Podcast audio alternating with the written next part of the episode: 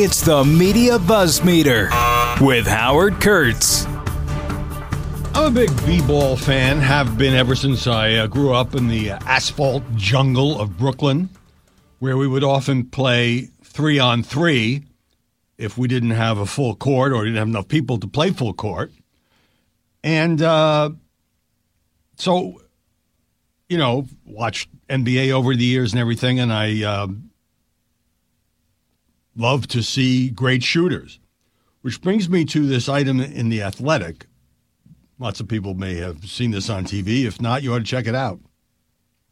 Steph Curry, you know, we all know is a four time NBA champion, um, two time regular season MVP. But what's just amazing about him is his range and how he shoots the ball and how he's revolutionized the game with three pointers. But this was something else.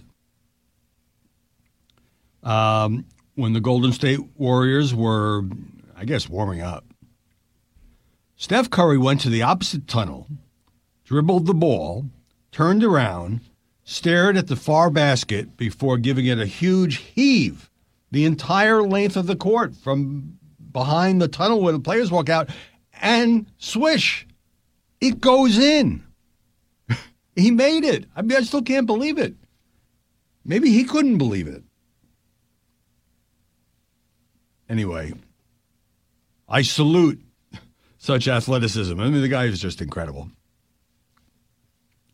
Uh, it's Friday, so this is when I uh, tell you I hope you have a good weekend coming up. I have a dilemma with Media Buzz, the TV show, which you can see 11 Eastern Sunday morning on Fox, which is I've got about five more things I've got to get into the show, but mostly we already have those segments filled. Uh, so I've got to brainstorm, talk to my staff, figure out what we can cut, what we can trim, if anything needs to be tossed out. Um, it's it's challenging, and and I knew this would be happening because of the Trump trials and other things. So we'll come back to that in a second. But meanwhile, a little follow up for you. Kelly O'Donnell of NBC president of the White House Correspondents Association. You've seen her on the tube for decades. Well, when Biden White House spokesman Ian Sams sent out a letter chastising the press, and I talked about this, I believe, just yesterday, over its coverage of the special counsel's report on Joe Biden um, just made a lot of news.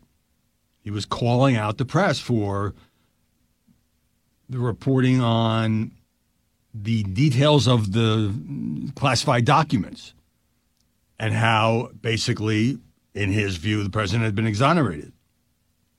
So she put out a statement saying that this letter from Ian Sams of the White House is misdirected as a nonprofit organization the uh, WHCA does not, cannot, and will not serve as a repository for the government's views of what's in the news. The White House has far reached to make its positions known on the Robert Hur report or any other matter.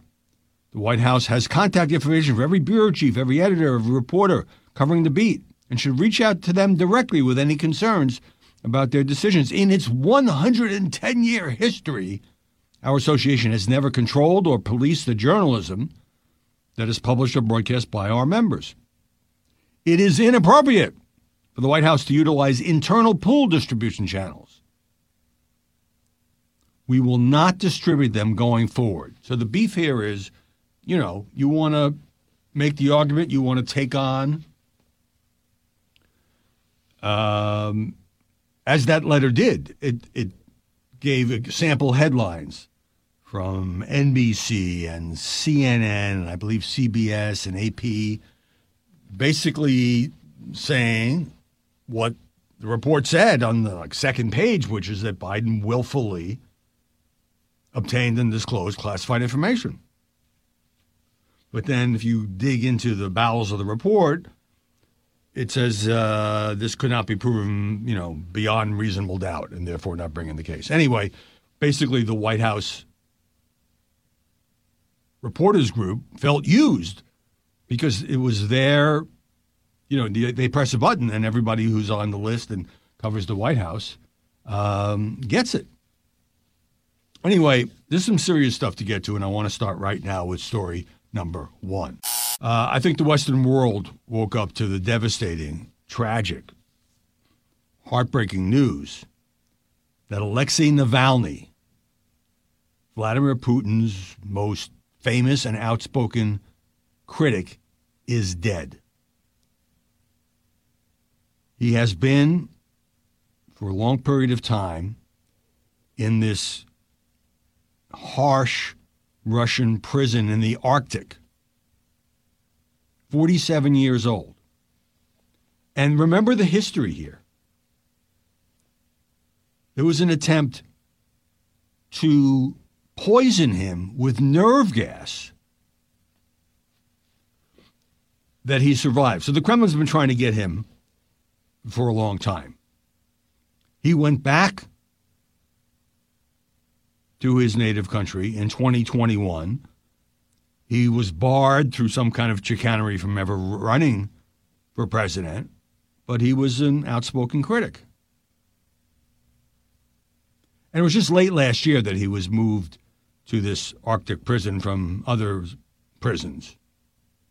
And the way the Russian media are describing it, he was taking a walk and uh, lost consciousness, and attempts to revive him were unsuccessful. And, you know, it's such uh, blatant uh, garbage and propaganda. It's like, we're going to have an investigation of what happened. What happened is they killed him. Secretary of State Tony Blinken holding Russia responsible for Navalny's death. Now, I'm not saying they killed him in the sense that, you know, like a firing squad or beat him up. What happened is his health has been deteriorating. His health has been deteriorating. And according to uh, some reporting by the Washington Post, they kept sending him to a punishment cell 27 times for more than 300 days for the most made up, trivial bullshit, failing to keep his top button fastened, according to his team. And so this past Wednesday, two days ago, when he was sent to a punishment cell for the 27th time, having only recently got out of a punishment cell a few days earlier, he was in this cell on the day he died. Now, of course, his advocates had been warning about this, that they feared for his life. He lost weight, his health was deteriorating. And so, whether it was, you know, air quotes, natural causes, Vladimir Putin and Russia killed this man with impunity, not worrying about any global outcry and so forth. And you have the Prime Minister of Great Britain, European leaders. The President of the European Union says Russia is responsible for this tragic death. Norway's foreign minister bears a heavy responsibility. Exiled oligarch Mikhail Khodorkovsky. If this is true, then regardless of the formal cause, Vladimir Putin personally bears responsibility for his premature death, having first authorized Alexei's uh, poisoning and then imprisoning him. And some of the networks are referring to or showing footage of President Biden in 2021, the same year that Navalny returned to his country, saying that if he were to die, the consequences would be devastating. However, there's very little the U.S. can do given that we have been, at least until recently, supporting Ukraine in this brutal, unprovoked invasion by Russia against a sovereign country. And now, of course, as I've been talking about for weeks now, and so has much of the media, and so has much of the world.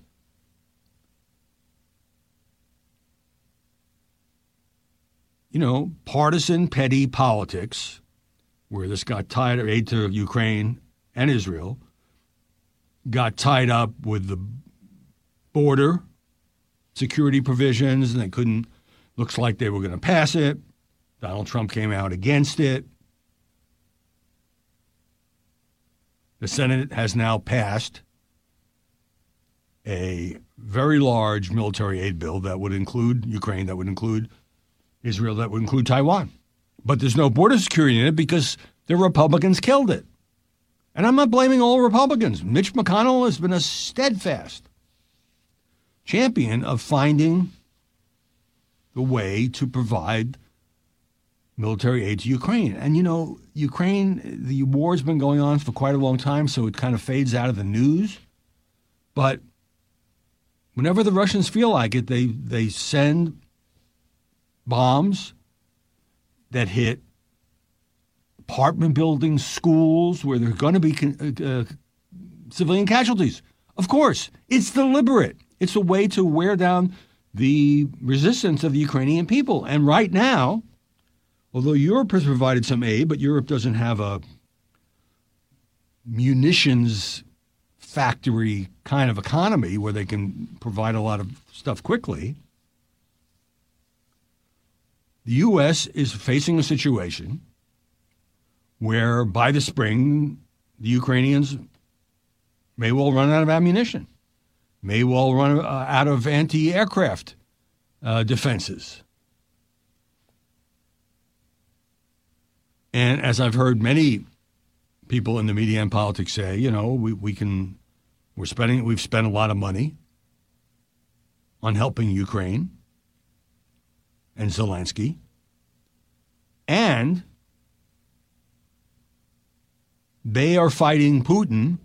They are, I mean, the incredible bravery of these people. Russia is about to take over a town that the Ukrainians had captured. And given that the Kremlin has managed to neutralize or get around some of the U.S. sanctions, um, he'll undoubtedly get away with it. But for those who are like, oh, Putin isn't so bad, or we should get along with Vladimir Putin, I mean, we're talking here about a stone cold killer. People kill on his behalf. Remember the head of the Wagner group? who was sort of trying to take over the war in Ukraine, then stood down, mysteriously died in a plane crash. Uh, such a coincidence. Look at the critics of Vladimir Putin who have fallen out of buildings, fallen out of windows to their death. I mean, if this doesn't remind our country and our media, which, has, which is covering the hell out of this one that broke this morning, but which has a short attention span, let's face it, of how dangerous, how little regard for human life Vladimir Putin has, I don't know what will. Hey, let's pause right there. The buzz meter continues right after this. All right, let me move on to story number two. I watched almost all day yesterday the hearing in Georgia talked about it, talked about what was going to happen a little bit yesterday. And it was both absolutely riveting and it just made me cringe. And Fani Willis, the Fulton County District Attorney heading this huge RICO case against Donald Trump and many co defendants, actually took the stand. And that was not expected. What was expected because she had been subpoenaed and was fighting the subpoena was that the special prosecutor that she hired her boyfriend, Nathan Wade, was going to be the key witness responding to this other woman who worked in that office who says as early as 2019 she saw the two of them kissing and hugging. Nathan Wade insisted that, that wasn't true. He also testified that he didn't have any uh, romantic relationship with her in 2020 and part of 2021 because he was battling cancer. And this was during the pandemic. So he said he wasn't dating anyone. He rarely went out. But he did acknowledge that a relationship, and they had all kinds of euphemisms personal relationship, a romantic relationship. And at some point, one of the lawyers just said, Well, you're having sex. Wade himself used the word intercourse. That began in early 2022. Conveniently, he says, after he was hired for the Trump case in November of 2021. And I mean, it kind of made me cringe all the questions about how many times did they spend the night together? When did that start? When did that end? Uh, who paid for these trips? And the money is the key to it because the original accusation against Fani Willis, who, by the way, the, the, fact that she even has to go through this hearing, she screwed this up royally. She never should have been in a position of hiring this man. Um, you know, they took. This sums it up. Nathan Wade was asked about a cruise they took, and he was basically the answer was which one? We took two cruises. Um, to other nice places around the country and around the world. Well, who paid for it? Well, we split it. Well, how did you split it? Well, I would pay sometimes and she would pay sometimes. How did she pay you? She paid in cash. And there was this whole thing about how Fani Willis, um, under um, the guidance of her dad, who had been a Black Panther, according to news reports, kept anywhere from a few thousand dollars to $15,000 at home because as a woman, she needed to be independent. And even if she went on a date, she had to um, have, you know, 200 bucks because the date might bail on her and she would need a way to get home. So, you know, are there any receipts? Nathan Wade says no. She just gave me the cash. I didn't keep any receipts. Not a single shred. Okay, so that goes on and on and on and on. And then Fani Willis walks into the courtroom and says, I'm waiving my objection to the subpoena. I want to testify. She was hot. She felt like she was being wronged and she wanted to clear her name and salvage her career. And then we went through everything again about the cash. Where did you get the cash? Well, that cash has been there for years, so I don't know originally where it came from. It might have come from my state job. It might have come from when I was in private practice before I became the district attorney. She immediately accused one of the opposition lawyers, and there are several, and she had to go through this uh, grilling with each of them, of lying about her, holding up uh, a report from the first opposition lawyer. This is a lie. You lie repeatedly about me. She says that her romantic relationship with Nathan Wade ended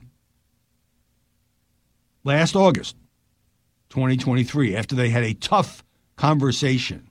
Now, at first, she was rambling a lot and and going into details that weren't asked. The judge had to admonish her to stick to the questions. But here's what she said about the press and the defense filings that she says are not true. We used to be in a day and a time when you had 60 minutes and people did stories and they verified information and you had this great reporting. But it seems today that a lawyer writes a lie and then it's printed for all the world to see. Now, both of them, Willis and Wade, were asked about the first time they met and they were introduced briefly by a judge at some conference said they talked for about three minutes. But Fani Willis says, in response to a question, that she found it extremely offensive that a lawyer for one of Trump's co defendants would insinuate in previous filings that she slept with Nathan Wade the very first time they met back in 2019. And so, you know, she went on and on about if we were, had meals, uh, I would pay, and the next time he would pay. No, I, there wasn't any receipts. It's absolutely untrue, she says, that she financially benefited because, for example, on one vacation trip, I think it was one of the cruises, he had booked it because he took a lot of cruises, Nathan Wade, and spent a lot of money on such things. And she gave him the money even before they boarded the yacht, boarded the boat. Cash. From her store of cash at home. That's their story. Obviously, it's open to question. I would say well, usually you wouldn't put somebody like Fani Willis on the stand, that she was effective in the sense that even the fact that she was angry, you know, kind of reinforced the view that she believes these are all lies. On the other hand, this is the biggest case of her life going up against the former president of the United States and to hire this guy that at times she said she was just close friends with him or romantic or whatever it was he didn't even have any particular sort of prosecutorial experience. He'd been a judge, he was an experienced lawyer, but it was kind of an S show, and it was kind of embarrassing to watch. Probably good for the ratings. All three cable news networks taking it live because it was televised. You know, this is the difference between having reporters standing in front of the courthouse saying, then he said this, and then she said this, and then the judge said this, and actually be able to watch it. It was court TV. Now, you will not be shocked to hear that Donald Trump had something to say about this on Truth Social. Fani never paid cash, he said. She got free trips and other things from her lover with the exorbitant amounts of money she authorized to be paid. A giant scam. Witch hunt, three exclamation points. All of that was in caps. They're talking about the Georgia Fani scandal all over the world. In fact, by far, it is trending. I can't believe the Georgia State Judiciary or the governor can be happy about this humiliating embarrassment, says Trump. It was a fake case from the start, and now everybody sees it for what it is major league scandal. Now, of course, the question is whether or not she'll be removed from the case. And if she is removed from the case, does that mean that some other senior prosecutor comes in and takes over, or is the whole prosecution team kicked off because they're tainted by what Fani Willis did? There were a lot of questions about did people in the office know, and she said no. Well, why not? Why was it a secret? Because it's my private life. I didn't want to parade it in front of the office. Which slides me into story number three which was the other case in New York that the former president attended. A hearing yesterday, which, bottom line, the judge, Juan Merchan, rejected Trump's bid to throw out the charges against him. This is the infamous hush money payments to Stormy Daniels case at the end of the 2016 campaign. And the judge said a trial date for next month, March 25th, which, barring further delays, will ensure that Trump will face at least one jury before Election Day. The case about uh, expected to last about six weeks. This is the one brought by Manhattan District Attorney Alvin Bragg, a Democrat. He said he was pleased by the judge's decision. Now, you know, we've talked for so long about what if Trump's convicted and what if Trump this and what if Trump goes on trial. And there's no question that these four indictments, two state, two federal, have helped him with his base, just from their point of view and from his point of view. Targeted by Democrats, targeted by the Biden Justice Department, he would say. So, really, this case was not supposed to go first. It's the January 6th case that was supposed to go, go first. So instead, I think it'll be I don't know. Obviously, there's some embarrassing content here. You're talking about a porn star who says she slept exactly once with Donald Trump. He has always denied that. But why then would using Michael Cohen, who will obviously be a key witness here, as the middleman, was she paid? What was it? In the vicinity of $150,000 to keep quiet, and she was given a column in one of David Pecker's magazines, David Pecker having been the publisher of the National Enquirer and a close, longtime friend of Donald Trump. So, as the New York Times puts it, facing a lengthy legal docket in courtrooms up and down the East Coast, Trump has sought to turn the calendar to his advantage by pushing for appeals and delays. One of his lawyers, Todd Blanche, called the schedule unfathomable, saying we're in the middle of primary season claiming the trial will overlap with dozens of Republican primaries and caucuses. But Judge Merchan was not impressed by those arguments. I just think the idea that this case, you know, however, some people may say, well, you know, this was uh, an effort to shut somebody up who had damaging information on Donald Trump. But, you know, it, it comes down to the alleged crime here is the use of private or corporate money to keep this woman quiet.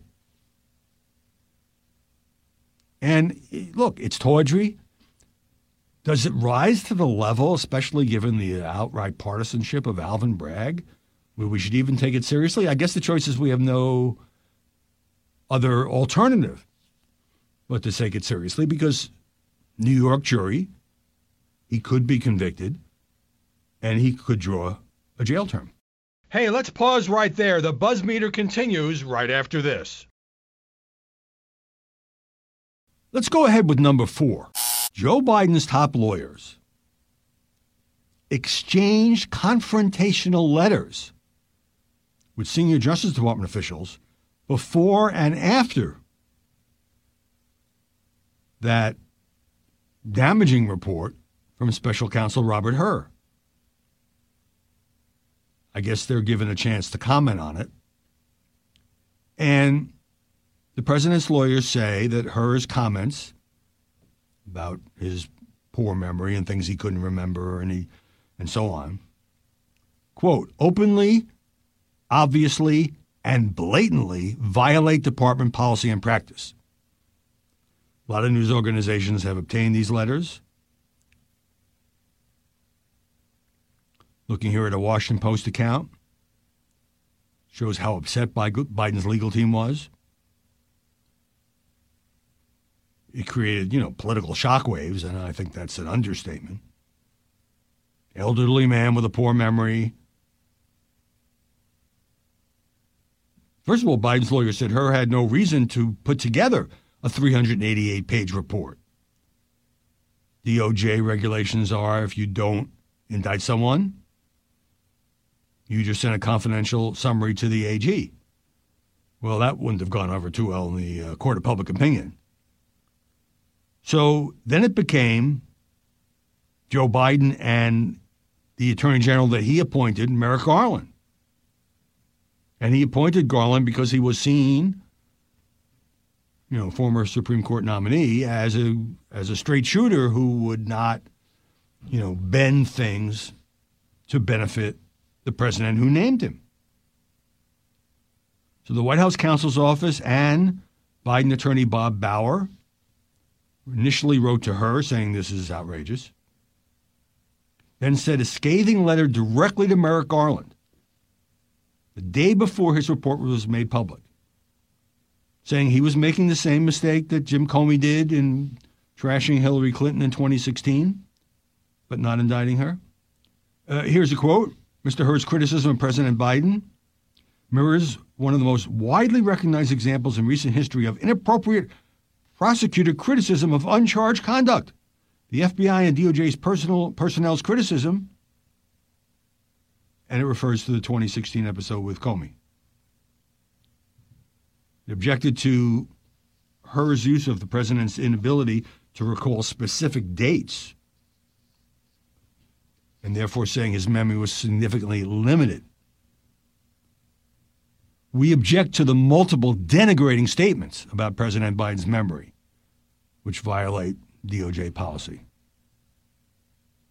Um, and so it turns out, you know, Biden understandably was very emotionally upset, and you saw this at his uh, disastrous press conference. So they brought up the death of my son, Bo.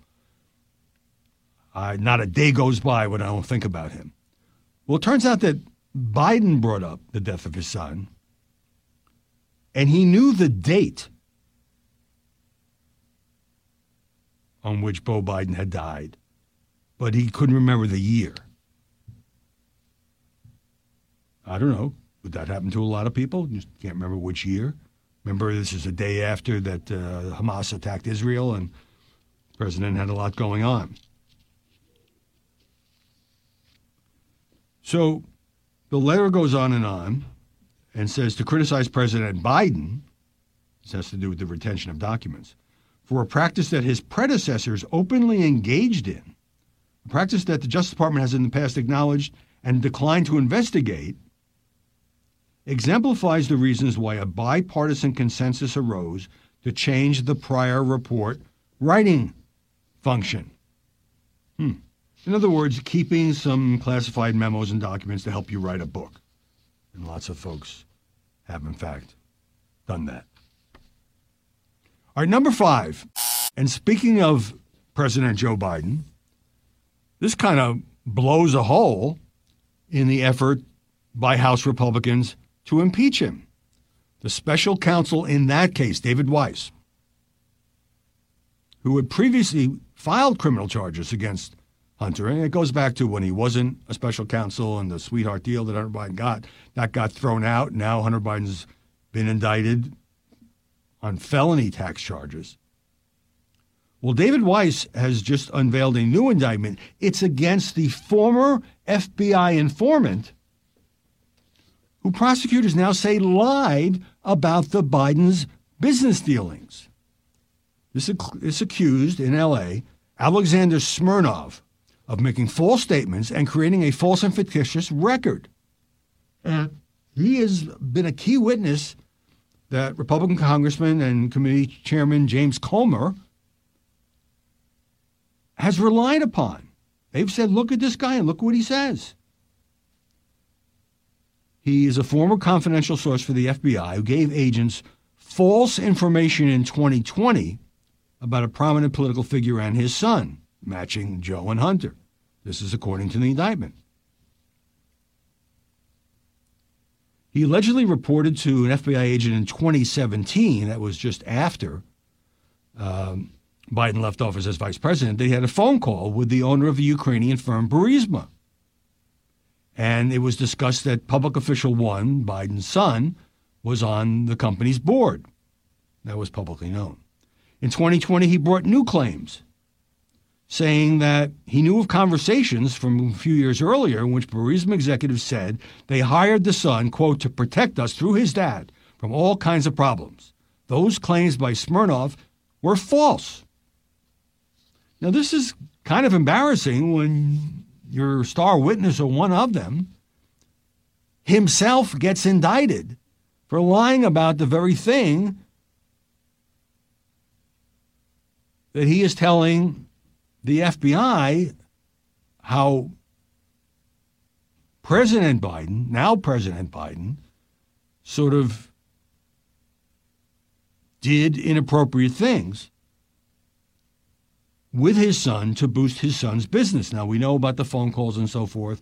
Uh, I, don't think this answers every question that's been raised, but I think it, it kind of blows a hole. I mean, listen to this. Comer puts out a statement saying the FBI's actions in this matter are very concerning. He criticized the FBI for not being more forthcoming about what it knew about Smirnov's allegations. But, you know, ongoing criminal investigation, you don't generally have federal prosecutors brief a member of Congress. It just doesn't work that way. So basically, Comer seems to be challenging this, but he's, I think, moderated his comments. And so, bottom line, I don't know if Speaker Mike Johnson is going to try to proceed with impeachment charges in an election year against Joe Biden. The later in the year it gets, the more far fetched it seems because the voters will have a chance to oust the president in November. But this indictment is absolutely eye opening. And I don't think it's a, you know, obviously people who still uh, are on Hunter Biden's trail are not going to give up. But it really does blow a pretty big hole in this case. They're not just questioning his credibility, they're saying he lied about this case. Well, um, have fun this weekend. I will spend today figuring out, for example, a couple of stories I just read you need to get into uh, the program on Sunday, Media Buzz. I hope you'll watch. And I got to figure out how to do that. But in the meantime, I'll be back Monday, and we'll see you then with more Buzz Meter. Listen ad free on Fox News Podcasts and via Apple Podcasts, and Prime members can listen to this show ad free on Amazon Music.